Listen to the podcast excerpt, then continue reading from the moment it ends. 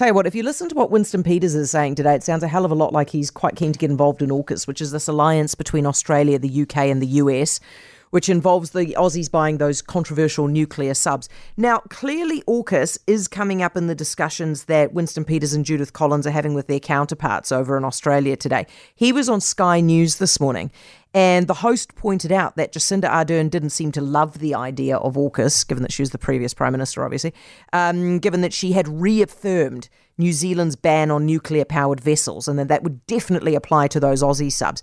And then the host asked Winston if he had a problem with them as well. Well, I don't know why you're quoting the previous uh, Prime Minister who gave up after all, uh, but on these issues, uh, that then Prime Minister uh, displayed enormous lack of understanding or lack of clarity. Ooh, shots fired. But listen to what he's saying. He disagrees with Jacinda. He sounds like he is quite keen on AUKUS.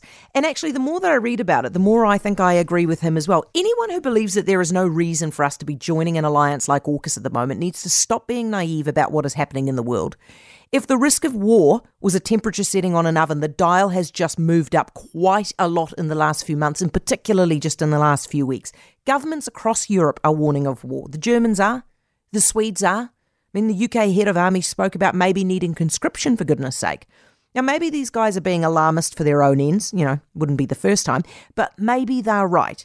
There are, after all, two significant wars going on at the moment one in Ukraine, one in the Middle East. Either of them could spiral with just one in ill considered action. And that's not even to mention the considerable build-up of Chinese warships and planes near Taiwan in just the last few days.